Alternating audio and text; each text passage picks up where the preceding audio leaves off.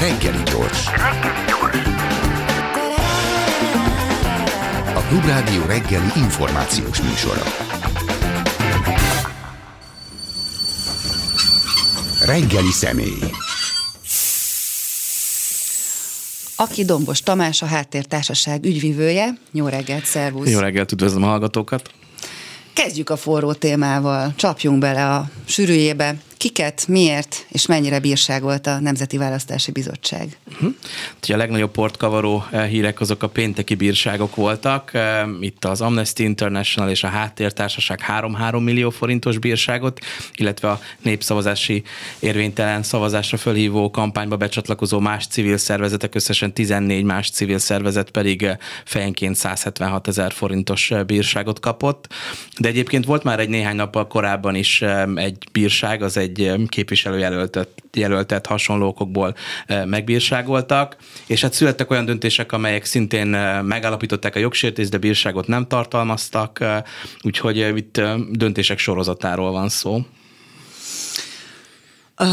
Ha érvénytelenül szavazni jogszerű, akkor arra biztatni bárkit is, hogy cselekedjen így, vajon hogyan lehet jogsértő? Hát ez az a kérdés, amire mi se tudjuk a választ, és amire a Nemzeti Választási Bizottság sem adott választ, és hát sajnos a háttértársaságot érintő szankció kapcsán már a kuria is állásfoglalt, nem vizsgálta érdemben a panaszunkat, úgyhogy nem tudjuk, hogy ha egyszer lehet érvényes, érvénytelenül szavazni, ez egy opció, és ezt már több korábbi bíróság ítélt is kimondta, hogy igen, nem és érvénytelen szavazat is választási lehetőség a választópolgárok előtt, akkor miért lenne eh, bármifajta olyan kampány vagy felhívás, amely az érvénytelen eh, opcióra buzdít, az, az hogy lehet jogellenes? Erre semmit az égvilágon a választási bizottság nem mond. Szerintünk ezek a döntések eh, súlyosan korlátozzák a szólásszabadságot, és különösen olyan kérdések kapcsán, amelyek kapcsán hát kezdetektől fogva azt mondtuk, hogy ilyen kérdéseket népszavazásra nem lehet bocsátani. Mm. Nem csak azért, mert hogy egy kisebbségi csoportot kipicéz meg meg stigmatizál, hát de hanem hogy egyszerűen szabályozott nem kérdésről miért hát, szavaznánk? Ugye eleve ugye az egész téma úgy került föl, hogy hát a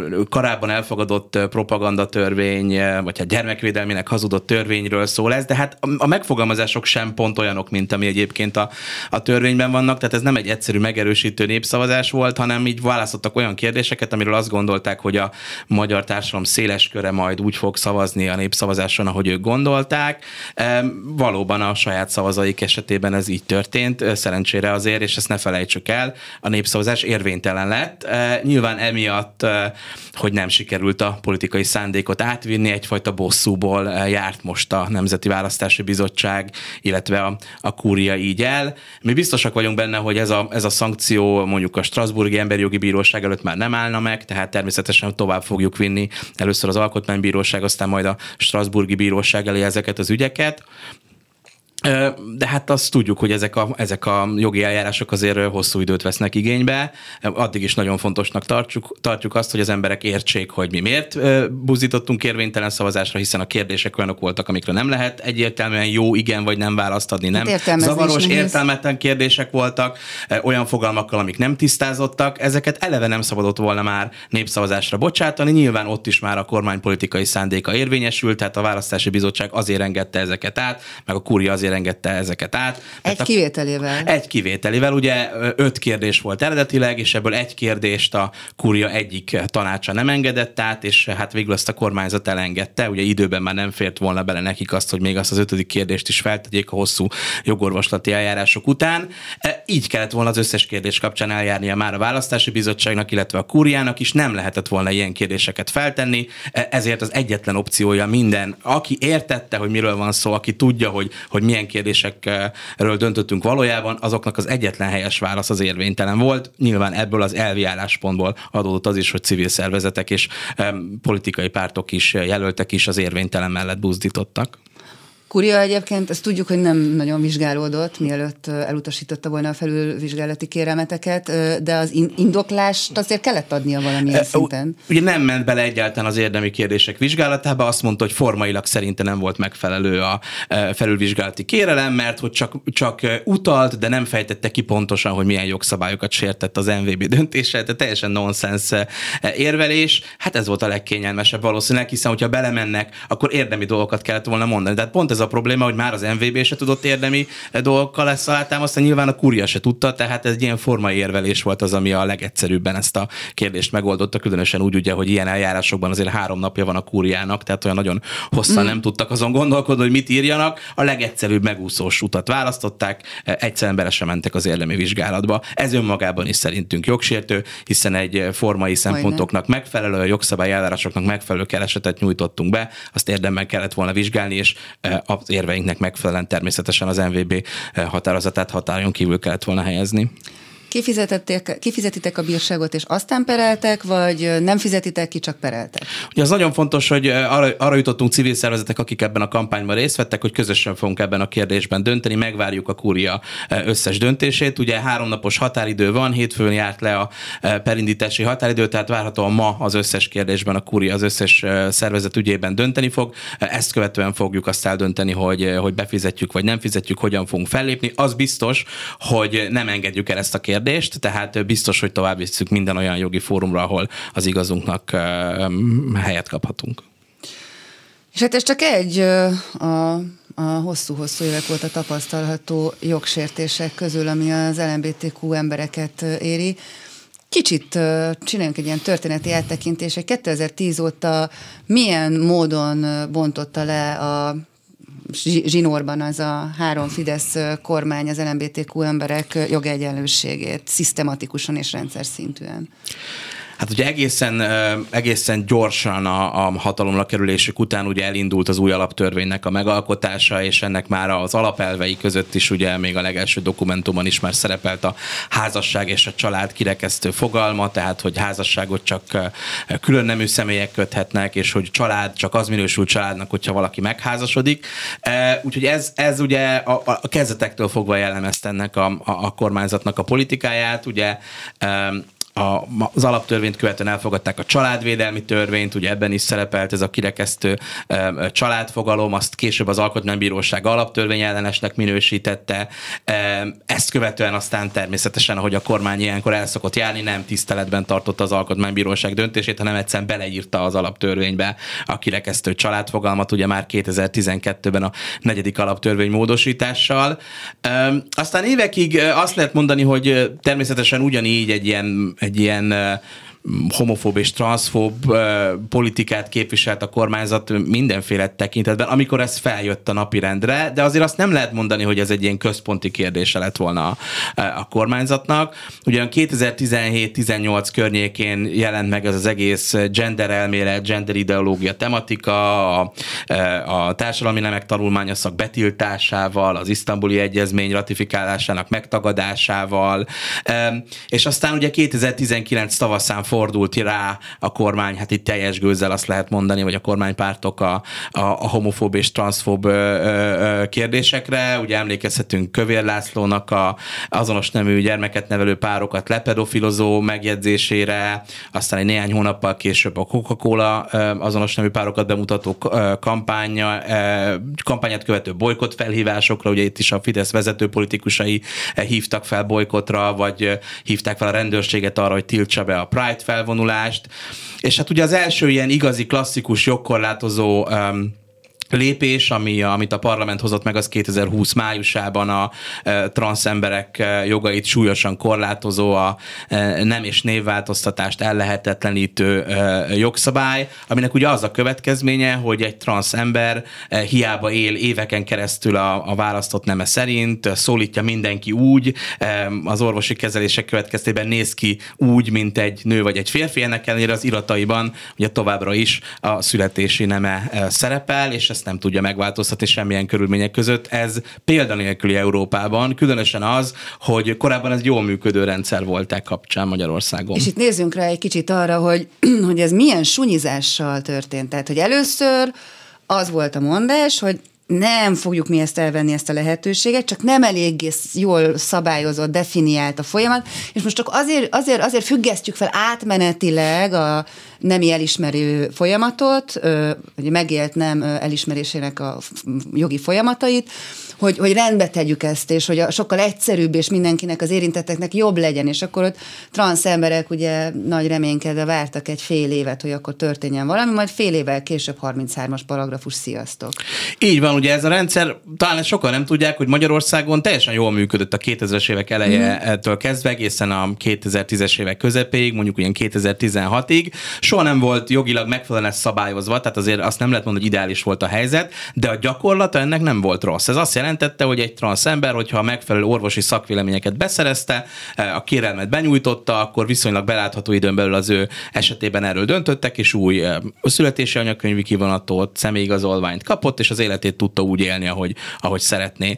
És akkor 2016-ban kezdett először egy néhány hónapig tartó felfüggesztés történt, aztán utána elkezdték újra a kérelmeket elbírálni, aztán megint felfüggesztették, szóval elindult egy ilyen, egy ilyen eh, jogi húzavona, és hát ennek a jogi húzavonának ugye bírósági ítéletek vetettek véget, amelyek megállapították, hogy nem lehet felfüggeszteni egy működő eljárást, a, a, a magyar jogszabályok alapján ezt, ezt biztosítani kell ezt a lehetőséget, és hát erre volt utána a kormány reakciója, megint a bíróságnak ellentmondva, az, hogy jó, akkor egyáltalán senkinek erre ne legyen lehetősége. Ugye ezt szerencsére elég sok transzember nem hagyta annyiban, és hát perek tucatnyai zajlanak ma is a különböző jogi fórumok előtt, többek között az alkotmánybírósághoz is eljutott ez a kérdés, és ugye az alkotmánybíróság már tavaly márciusban kimondta azt, hogy legalább azon kérelmek esetében, amelyek a jogszabály elfogadása előtt kerültek benyújtásra, az ő esetükben a korábbi szabályoknak megfelelően kell eljárni, és lehetőséget kell teremteni a nem jogi elismerésére. Ennek ellenére ennek az alkotmánybírósági határozatnak a végrehajtását elszabotálják a hatóságok. Tehát ö, mi több tucat transzemberrel vagyunk kapcsolatban, jogi képviseletet nyújtunk, vagy segítsük az ő, ő ügyüket, és egyetlen egy olyan bírósági döntés még nem volt, ahol ne az érintettek javára döntöttek volna a bíróságok, és itt tényleg az ország teljesen különböző szegleteiben, eh, Pécsen, Szegeden, Miskolcon, Debrecenben zajló ügyekről, illetve nyilván fővárosban is zajló ügyekről van szó. Eh, alkotmánybírósági döntés is van, és ennek ellenére Budapest főváros kormányhivatala, élén ugye a Fidesz által kinevezett korábbi Fideszes polgármester Sára Botondal, egyszerűen elszabotálják ezeknek a bírósági ítéleteknek, alkotmánybírósági ítéletnek is a végrehajtását, ami önmagában is egy nagyon súlyos eh, jogbiztonsági jogállami kérdés. És ha már itt tartunk, végül is gyors, könnyen ide köthető az egyenlő bánásmód hatóság története, mert hogy az egyenlő bánásmód, tehát hogy a bíróságot egyszerűen negligálja a kormány, az egyenlő bánásmód hatóságot pedig egyenesen megszüntette, miután ugye a hatóság számtalan olyan döntést hozott, ami például LMBTQ emberek jogsérelmét orvosolta, Emlékszem olyan esetre, amikor mondjuk transz nemű embert kizárólag a transzneműsége miatt, tehát hogy már fölvették volna adott munkahelyre, és a személyi iratainak a átnyújtásakor von, vonta vissza az állás lehetőséget vagy ajánlatot a munkáltató és az LBH példaértékűen elmarasztalta ezért a viselkedésért.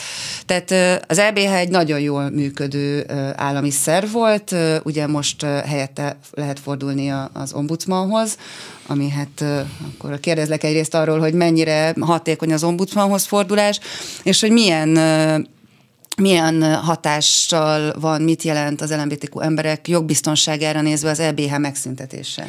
Igen, ugye a következő lépés a, a 30. paragrafus, tehát a nem jogi elismerésének ellehetetlenítése után az valóban az egyenlő bánásmód hatóság megszüntetése volt.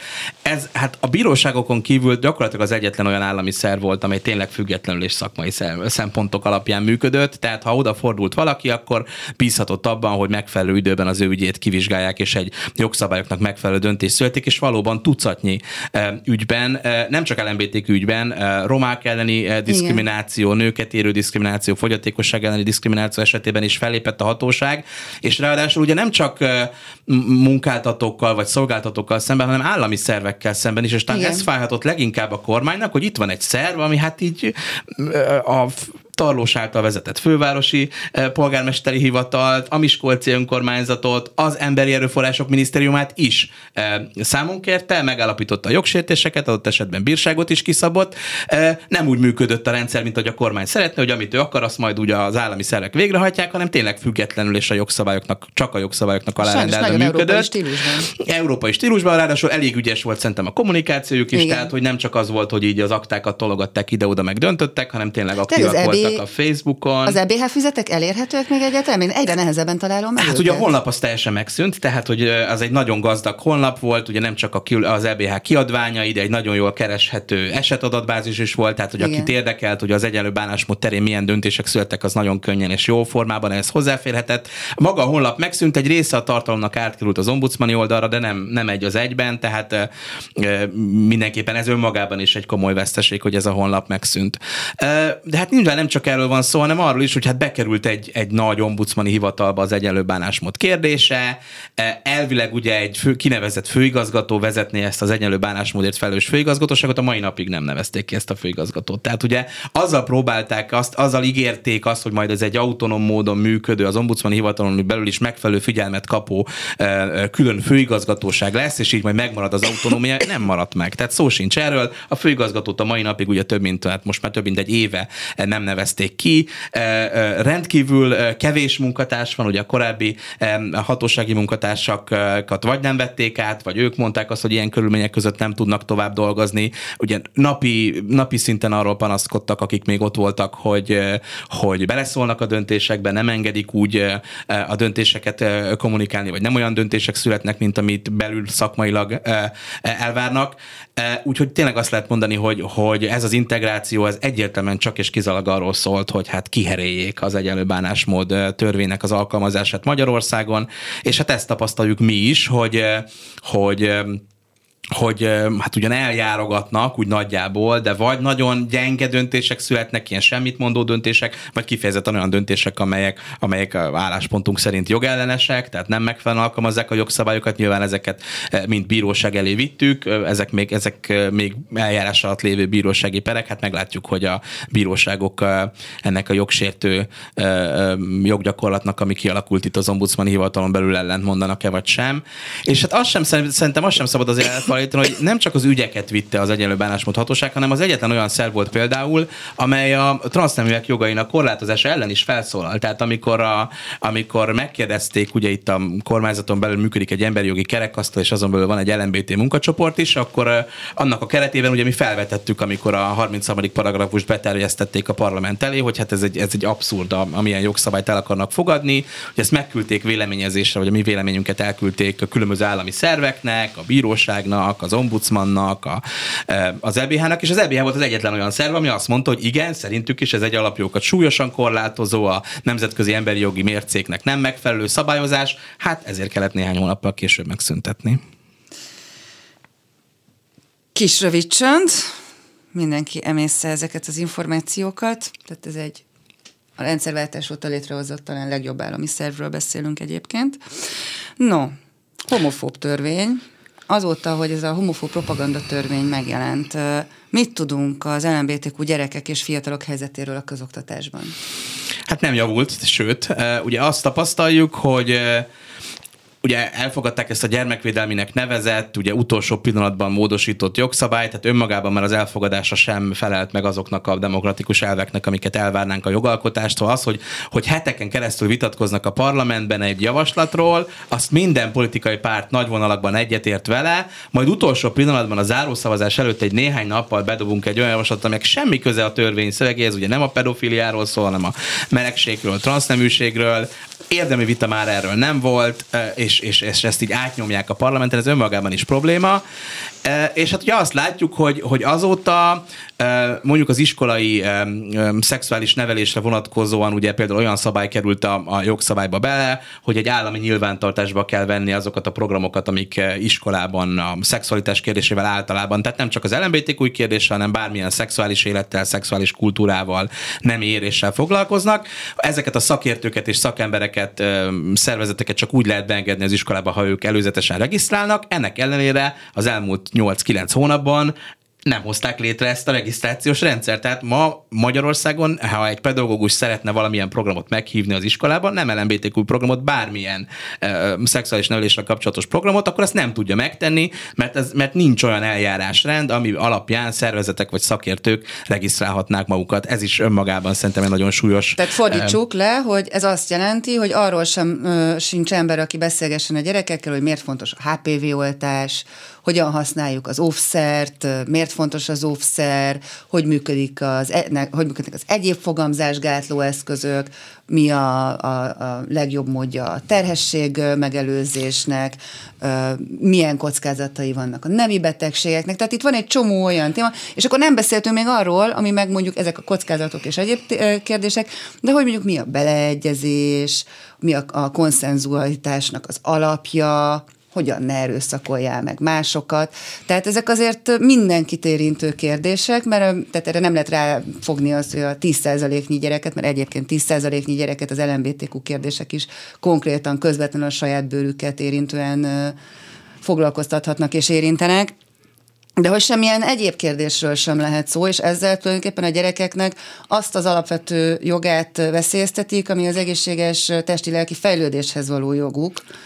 Így van, és ugye azt azért fontos tudni, hogy a jogszabály azt nem tiltja, hogy a tanárok ezekről a kérdésekről beszélnek. Tehát a tanárok, De nem mernek. tanárok, na ez az. Tehát, hogy a tanároknak továbbra is van lehetőségük akár LMBTQ témából is az iskolában beszélni, meg mindezekről a kérdésekről, amiket felsoroltál. A nehézség az az, hogy a tanárok erre nincsenek felkészítve. Tehát nem kapnak olyan eh, módszertani eh, felkészítést, hogy hogyan érdemes szexualitás kérdéséről beszélni. Pont ezért alakult ki az a gyakorlat, hogy nem a tanárok maguk, hanem külső szakértőket, civil szervezeteket hívnak meg ezeknek a programoknak a megtartására. Ad abszurd abszurdum, az se lenne probléma, hogyha nem külső szervezetek csinálnák ezt, hanem a tanárok lennének erre megfelelően felkészítve, de amíg eh, nem képzünk ki sok tízezer pedagógust arra, hogy erről a kérdésről megfelelően tudjanak az iskolában beszélni, addig muszáj ezekre a külső szakértőkre, szervezetekre hagyatkozni, és ők ezt most nem tudják megtenni. Most keringenek arról hírek, hogy talán vannak ilyen listák, amiket a kormány vagy a klik adott ki, hogy ők ezeket a szervezeteket, nyilván ezek ilyen kormánybarát, eh, konzervatív szervezetek, hogy ezeket esetleg be lehet az iskolába engedni, ez egy teljesen jogellenes dolog. Tehát ő nekik is minden szervezetnek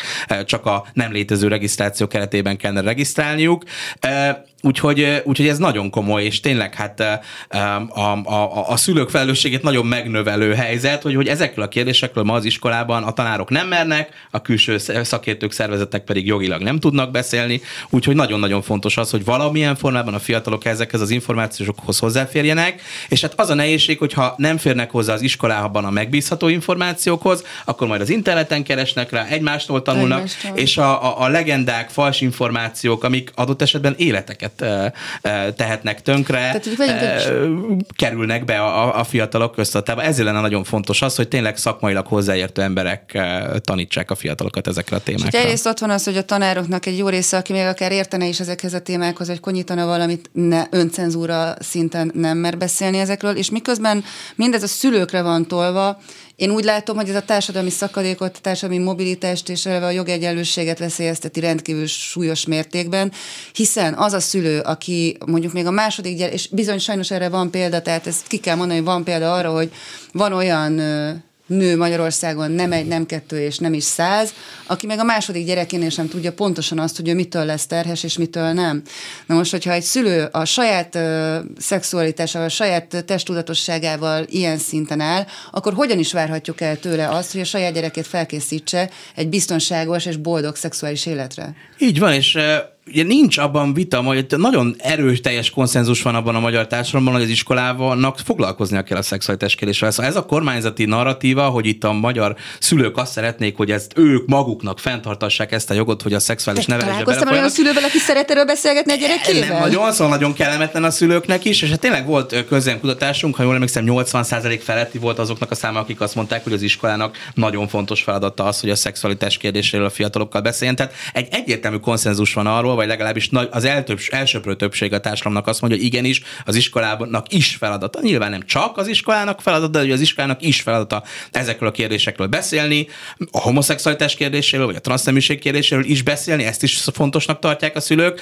E, nyilván mindent az életkornak megfelelően. Tehát ez egy nagyon fontos dolog. Természetesen nem azt szeretné senki, hogy hat éves e, e, gyerekeknek vagy óvodásoknak szexuális aktusokat bemutató képeket mutogassanak. Senki nem szeretne ilyet. A szex szexuális felvilágosítás, a szexuális nevelés az mindig az életkornak megfelelő információkról szól. A fiataloknak arról, hogy, hogy, hogy szerelem, párkapcsolat, család, és aztán ahogy megyünk előre, a, a, a, a nem érés vagy a szexuális érés folyamatában, azért azt se lehet eltagadni, hogy ma Magyarországon a, a tizenévesek jelentős része aktív szexuális életet él. Tehát 16-17 éves fiatalok nem fogják megvárni azt, amíg 18 évesek lesznek, hogy ők szexeljenek. De lejjebb van ez a korosztály hát, sajnos sokkal, tehát nem 15-6 évesen kezdenek el szexelni a gyerekek, hanem sokkal-sokkal lejjebb, ahogy a friss számok mutatják, ami az egyik probléma, de a másik probléma az, hogy az a korsáv is egyre lejjebb kerül, amikor elkezdenek a pornóból tájékozódni ezek a gyerekek, és hát ha valami megnyomoríthatja az ő szexualitásukat, akkor az az teljesen hagyományosnak mondható heteroszexuális pornó, ami, ahol egyébként észrevehetünk azért olyan tendenciákat, hogy azért durvul a pornó, pornó tartalma, és például, hogyha mondjuk a,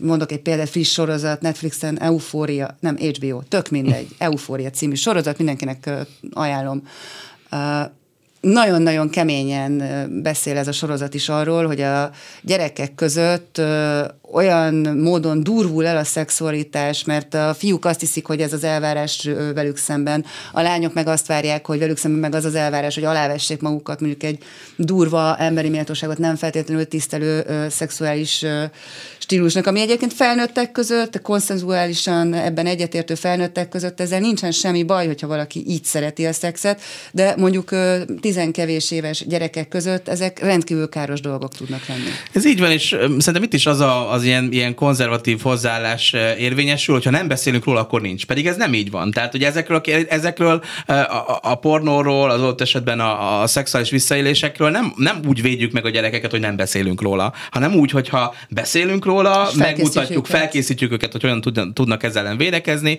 eh, hogyan tudják, hogyan tudnak fellépni, hogyha mondjuk eh, szexuális abúzusnak vannak kitéve.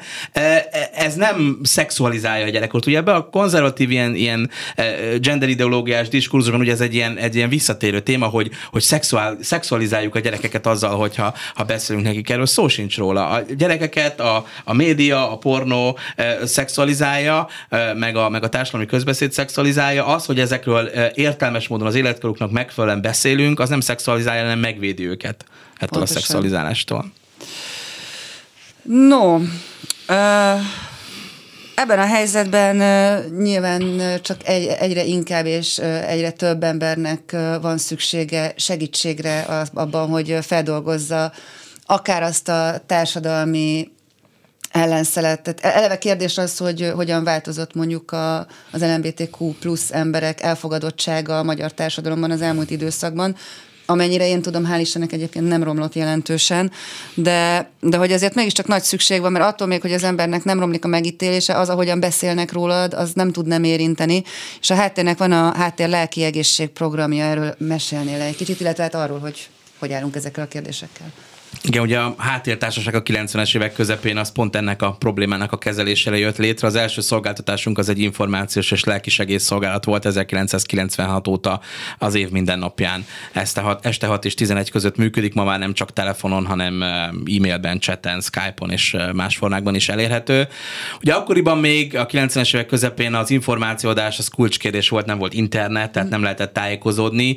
Ma már a, a, a szolgálat jelentős részét a, a, a krízisbe jutott emberek öngyilkossági gondolatokkal, vagy a környezetükkel, családjukkal, konfliktusba kerülő emberekről, a családjuk által kitagadott, vagy adott esetben párkapcsolati krízisbe kerülő embereknek segítünk elsősorban, és hát azt tapasztaljuk sajnos, hogy az elmúlt két-három évben, amióta tényleg ilyen magas fokozatra kapcsolt a kormányzati homofóbia és transzfóbia, hogy ez, ez beszivárog az emberek mindennapi életébe. Tehát, hogyha egy LMBTQ ember, amikor reggel kinyitja a híreket, azt hallja, hogy Orbán Viktor Viktor, vagy Semmilyen Zsolt, vagy eh, eh, Novák Katalin, vagy Varga Judit éppen milyen homofób dolgot befögött föl, akkor az, az, az egész napjára rányomja a bélyeget. Szóval úgy, úgy ül fel a buszra, úgy megy be a munkahelyére, hogy, hogy, hogy azt érzi, hogy egy olyan országban él, ahol az ország választott vezetői őt eh, nem kívánatos személynek nyilvánítják, sőt, károsnak, ártalmasnak, gyerekrontónak, pedofilnak állítják be, és ez nagyon komoly lelki megterhelés mindenki számára.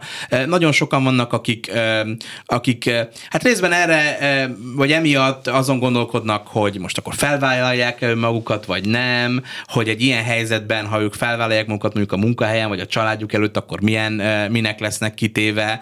Már van, akit ez kifejezetten a rejtőzködésre buzdít, hogy vissza a szekrénybe, van, aki meg épp azt mondja, hogy nem, hát most, most, most kell felvállalnom magam, és megmutatni, és tényleg tenni, tehát hogy nem lehet azt mondani, hogy csak az egyik, vagy csak mind a, a másik. Látunk mind a kettőre látunk példát, de mind a kettő felvet kérdéseket. Tehát, hogy ha, ha viszont az a helyzet, hogy jó, akkor elő szeretnék bújni mondjuk a családomnak, de vagyok egy konzervatív családban, egy konzervatív, nagyon mondjuk keresztény vagy vallásos családba, ezt hogyan tegyem meg? Tehát ugye minden ilyen e, problémának akár fiatalok, akár idősebbek esetében e, tud segíteni az információs és lelki segélyszolgálat, hogy egy nagyon alacsony küszöbű szolgáltatás, teljesen anonim, e, ingyenesen hívható telefonszámon tudnak a képzett operátorainkkal az érintettek beszélni, és hogyha ennél az ilyen anonim telefonos beszélgetésnél e, intenzívebb segítségre szorulnak, e, akkor van egy személyes segítőszolgálatunk is, ez pedig 10-12 alkalmas ingyenes beszélgetés sorozatot ajánl. Itt is az önkéntes segítőink vállalják ezeket a beszélgetéseket, pszichológus szupervíziója mellett, tehát szakmailag egy magas színvonalú, bár nem tehát nem pszichoterápia, de egy ilyen uh-huh. segítő beszélgetés, amire szintén óriási szükség van, mert ma Magyarországon hát szinte reménytelen e, e, bármifajta ilyen, ilyen tanácsadó beszélgetésben mondjuk TB alapon részt venni, hát a e, pszichológusi várólisták a TB keretében 6-8 hónap, szóval most van egy konfliktus, vagy egy krízisem, és akkor majd 6-8 hónap múlva esetleg kétszer háromszor az öngyilkossági gondolataimról valakivel. Ez egészen, egészen abszurdan nem működik Magyarországon a mentálhigiénés ellátórendszer az egészségügy keretében, ugye emiatt is vannak civil szervezetek, akik hasonló eh, szolgáltatásokat nyújtanak. Ugye mi kifejezetten az LMBTQ emberekre, illetve hát eh, családtagjaikra fókuszálunk. Ugye tágabb értelemben a lelkiegészség programunknak része mondjuk van egy eh, LMBTQ emberek családtagjait összefogó csoport, aki az irodánkban szokott találkozni havonta, szülők jellemzően, de néha testvérek, vagy más családtagok is benne vannak, egy Facebook csoportjuk is van, vannak hível élő embereket segítő szolgáltatás, szolgáltatásaink, hívvonal, um, ez még ma Magyarországon ez még mindig óriási stigma, hogyha valaki eh, hívvel él, eh, pedig hát ugye tudjuk, hogy azért az elmúlt 30 évben óriásit változott az orvostudománya, az egészségügyi ellátása a Nem befolyásolja az életkilátást. Hát ma már egy, tényleg egy olyan, olyan eh, állapot, mint egy, mint egy cukorbetegség, szóval szedni kell egy gyógyszer, de nem ebbe fognak belehalni az emberek. Ha nem valaki feltőz. megfelelő időben fel, fel, fel, fel tehát a, a, a szűrésen kiszűrik, és elkezdik az, a, a gyógyszeres kezelést, akkor nem fog fertőzni. Gyereket is vállalhat. Gyereket is vállalhat, um, a mindennapi életét teljesen ugyanúgy tudja a munkáját elvégezni. És a várható élettartama nem Ugyanannyi csökken. lesz, mint, mint bárkinek másnak. A nehézség az az, hogy sajnos még ma Magyarországon mindig nagyon-nagyon sok olyan eh, esetről találkozunk, amikor eh, nagyon későn szűrik ki. Tehát egyszerűen fel sem az emberben, hogy ő esetleg ki van téve a hív kockázatának, természetesen nem csak a férfiakkal szexuális kapcsolatot létesítő férfiak, hanem bárki ki van téve a, a, a szexuális úton terjedő hívvírusnak. Szóval egészen döbbenetesen nagy számban vannak azok, akik a, a végi, éjsz végstádiumában derül ki csak róluk, hogy, hogy hívvel élnek ő nekik az ő életüket már nagyon nehéz megfejt, megmenteni, ugye ezért nagyon fontos, hogy bárki, aki aktív szexuális életet él, különösen, hogyha nem egy partnerrel, akkor, akkor rendszeresen járjon hívszűrésre, ugye ezt is próbáljuk az ilyen programjaink keretében minél többször hangsúlyozni, és hát nem egyszerű. A orvosi kezelés ma már a hívelélők életét tényleg könnyen élhetővé teszi, azt lehet mondani, de az a stigma, amivel a társadalom különböző szegmenseiben találkoznak, az egészségügyi ellátásban, adott esetben a munkahelyen, hogyha ez kiderül róluk, eh, ez is egy nagyon megerőltető meg eh, eh, helyzet, úgyhogy nekik is lelki támogatásra van szükség, hogy ezt a helyzetet felold, feldolgozzák, magukat elfogadják, és ha az orvosi kezelés már rendben van, nem csak fizikailag, hanem lelkileg is rendben legyenek. Mi haszna a Fidesznek a homofóbiából, miközben számos közéleti és politikai szereplőjük lehet érintett, most nem a plegykákra alapozva, hanem pusztán abból kiindulva, hogy a populációnak átlagosan a 10%-a érintett, akkor miért lenne ez másképpen a kormánypártban? Eleve a sajátjaik megalázása az miért profitábilis, és nem járná most már egyszerűen jobban a kormány, ha elengedné ezt az egészet. Tehát mi haszna van még a negyedik kétharmad után ebből? Hát az, hogy ezen a választási kampányon miért lett ez egy ilyen kulcskérdés, annak szerintem több oka van, és nézzük ezeket sorba. Tehát az egyik ok, ami szerintem nagyon fontos, az az, hogy olyan témát kellett szerintem találniuk, amiben az ellenzéki pártok között konfliktust lehet kelteni, és azért ez sajnos jól, elég jól is működött. Ugye a, az ellenzéki összefogásnak azért része a jobbik, ami történetileg egy kifejezetten homofób és transzfób párt volt, hát azért tíz évvel ezelőtt a jobbik vezető politikusai ott dobálták a köveket a, a, a Pride ellen. Nyilván aztán utána ez egyre kevésbé volt jellemző, sőt kifejezetten ugye azt hiszem 2012-ben olyan körleveleket küldött a jobbik ki, hogy jaj, véletlenül sem menjen el senki a Pride-ra ellentüntetni, de tehát ez egy folyamat volt, és nyilván mindenkinek, vagy hogy mondjam, nem, nem szabad elvenni szerintem egy politikai pártól a lehetőséget arra, hogy revidálja a saját nézeteit, de azt, is, azt lehetett tudni, hogy azért, hogyha egy ilyen témát bedobunk a választási kampányba, ez konfliktust fog a, a, a, az ellenzéki pártok között kelteni, és mm. erre láttunk is példát. Tehát ugye a gyermekvédelmi törvényt, ugye a Jobbik megszavazta a parlamentben, a többiek bolykottálták. És az volt a gyönyörű, hogy még a Jobbik saját szavazói is értettek és egyet. Hát, Tehát Jakab Péter nagyon sok jobbikos küldte el a francba azzal, hogy na eddig voltam biztos szavazótok. Hát ez így van, ugye azért ne felejtsük el, hogy a, van egy, a, a közvenkutatási adatok azt mutatják, hogy egy nagyon jelentős generációs különbség van ma Magyarországon a, a LMBTQ kérések megítélésében, és egyébként a jobbik szavazói viszonylag fiatalok. Tehát uh-huh. a mhm. viszonylag fiatalok ebből adódóan egyébként nem annyira e, e, homofóbak és transzfóbak, mint egyébként a, a jobbik vezetése volt. Nem, ez mindenütt így van, ez a generációs összefüggés, ez minden országban így Tehát van. ugye a radikális jobboldali fiatalok nem homofóbok máshol sem. Hát így van, és ugye ez meg ráadásul egy további nehézség a, a, a magyarországi pártok kapcsán, hogy viszont a e, tradicionális baloldali pártok elég idős szavazóbázisra, viszont e, hát nem annyira LMBTQ barát. Tehát a közönkutatások például azt mutatják, hogy, a, hogy mondjuk az MSZP szavazói e, azok, azok homofóbabbak adott esetben, mint a Jobbik szavazói, ami, ami, ami egy nagyon fura helyzet, mert nyilván ők meg lehet, hogy politikailag vagy ideológiailag beleállnának az LMBTQ, de nagyon tartanak attól, hogy esetleg majd az idős szavazóik emiatt elfordulnak. Tehát ez ilyen szempontból egy tökéletes téma volt arra, hogy, hogy, hogy megkavarja ezt a, az ellenzéki együttműködést. A másik fontos téma, hogy, vagy másik fontos irány, hogy azért ma már a, a Fidesz törzs szavazói, vagy a, legfo- a Fidesz a legfontosabb szavazók, ezek a vidéki, idősebb, képzetlen szavazók. Ez egy adottsága a Fidesz jelenlegi támogatottságának, és tudjuk, hogy ezeknek a, ezekben a rétegekben azért a, az LMBTQ emberek elfogadottsága sokkal alacsonyabb, hiszen ö, lehetőségük sem volt arról, hogy, hogy erről a kérdésről tanuljanak, információhoz jussanak. Vidékről a legtöbb LMBTQ ember elmenekül, vagy rejtőzködik, tehát személyes kapcsolataik sincsenek ezzel a közösséggel, meg lehet őket könnyen vezetni ilyen médiakampányokkal. Tehát ebben, a, ebben az ilyen, ilyen bázisában a Fidesznek ezzel elég jól lehet mobilizálni embereket, ez egy nagyon fontos része volt a, a, a kormányzati politikai stratégiának az is szerintem egy fontos dolog, hogy a kormány arra használja az LMBTQ témát, hogy az Európai Uniótól és más nemzetközi szervezetektől érkező kritikákat így átfazonírozza. Tehát az EU kritikák mondjuk a jogállamiság kapcsán nem a gyermekvédelmi törvényről, meg az LMBTQ kérésekről szólnak, hanem a, a korrupcióról, a média pluralizmus hiányáról, a, a bíróságok függetlenségről. Ezek miatt éri Magyarországot a kritika mondjuk az EU részéről. Ehelyett a kormány azt hazudja a magyar választóknak, hogy azért kritizálják kritizálják Magyarországot, meg azért fogjuk elveszíteni az EU-s támogatásokat, mert Magyarország e, ugye elfogadta a gyermekvédelmi törvényt. Ez egy egyszerű hazugság, de így tudják használni ezt a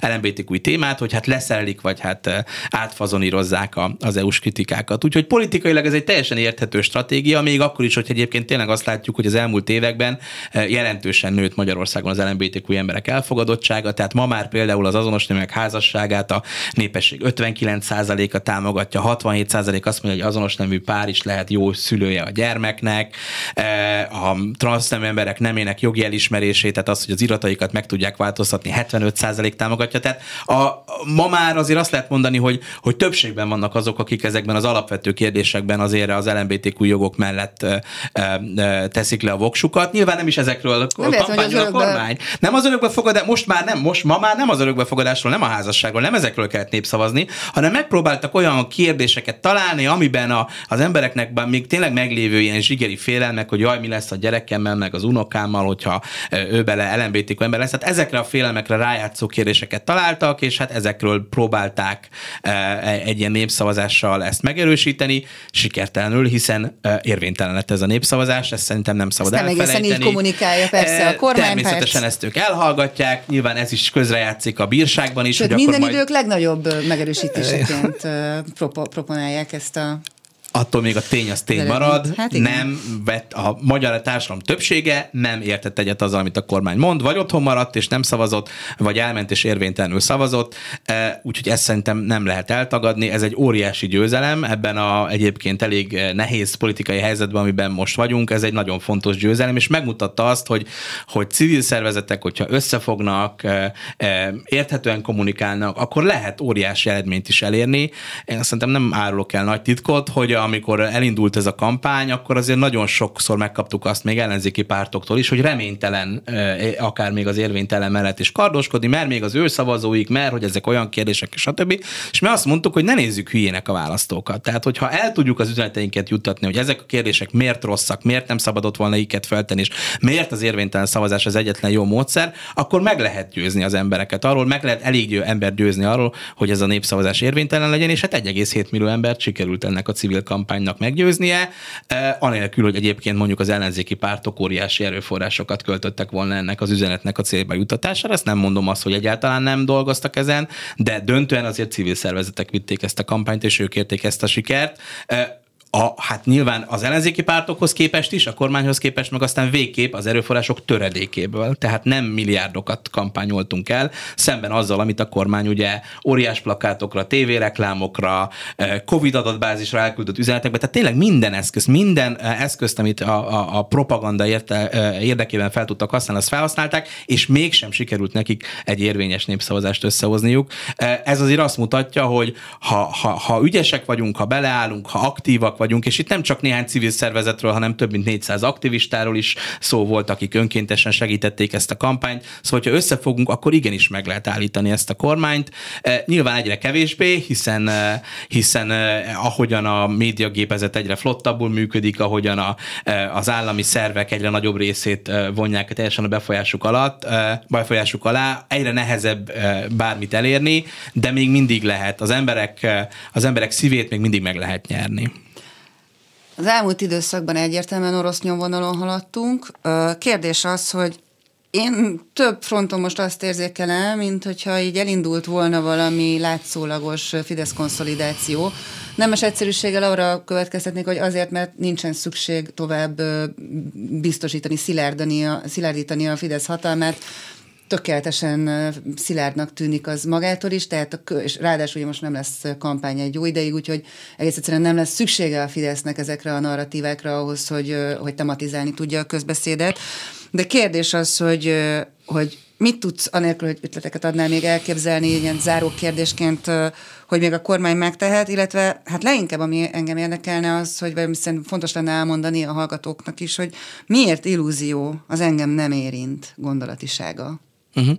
Hát tényleg nem szeretnék ötleteket adni, de hát azért azt azért fontos tudni, hogy ugye a 2010-es évek előtt azért Magyarországon nagyon komoly jogkiterjesztő lépések történtek. Nem lehet ma azt mondani, hogy az azonos nemű párokat ne érné Magyarországon jogi hátrány is, éri, hiszen a házasság intézménye nem elérhető, az örökbefogadás intézménye sok jelentősen megnehezült, ugye erről nem is beszéltünk.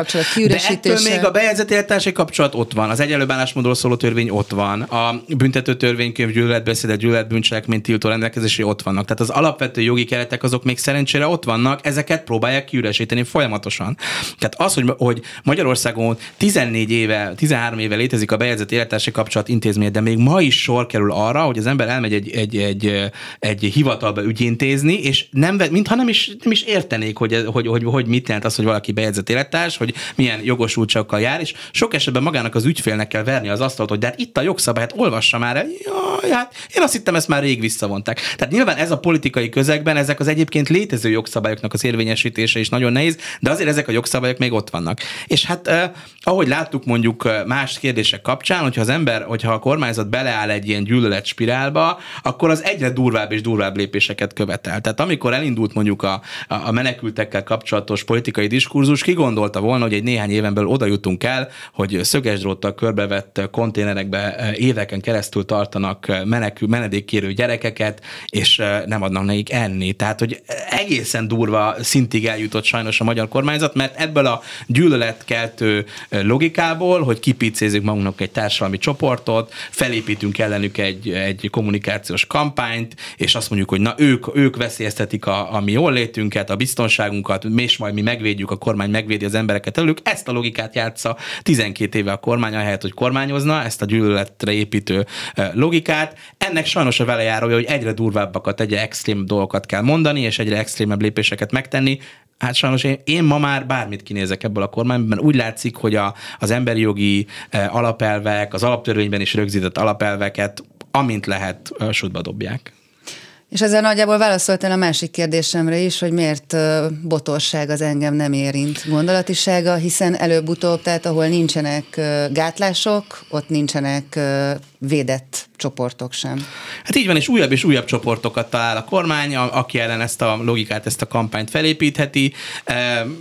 Ha először hajléktalanok, romák, menekültek, migránsok, most épp az LMBTQ emberek, ki tudja, hogy ki lesz a következő. És hát arról se lehet elfelejtkezni, hogy beszéltünk róla, hogy 10% az embereknek LMBTQ ember, de hát nekik vannak családtagjaik, barátaik, ismerőseik, munkatársaik, szóval sokkal-sokkal több embert érint. Még ez a kampány is, ez az ellenséges gyűlöletkeltő kampány is, és hát ha nem mondunk ennen, ha nem mutatjuk meg azt a, a kormánypártoknak, hogy ez a gyűlöletkeltő logika, ez, ez nem működik, ha, ha működik, akkor használni fogja a kormányzat. Ezért nagyon fontos, hogy ennek ellent mondjunk, és megállítsuk ezt a működési logikát. Ez volt a ma reggeli személy Dombos Tamással, a Háttértársaság ügyvivőjével. Ajánlom ezt a beszélgetést mindazoknak, akik esetleg csak a később, a közepén kapcsolódtak be, mert azt hiszem tényleg fontos dolgok hangzottak el mindannyiunkat mert hát vég, végső soron így vagy úgy közvetve vagy közvetlenül mindannyiunkat érintő kérdésekről beszélgettünk ma reggel. Hallgatóinknak nagyon szépen köszönjük a figyelmüket. A mai műsor készítésében részt vettek Balogh Kármán, Rózsahegyi Gábor, Petes Vivien, a szerkesztő műsorvezető Selmeci János és Mérővera. Reggeli gyors, nem marad le semmiről.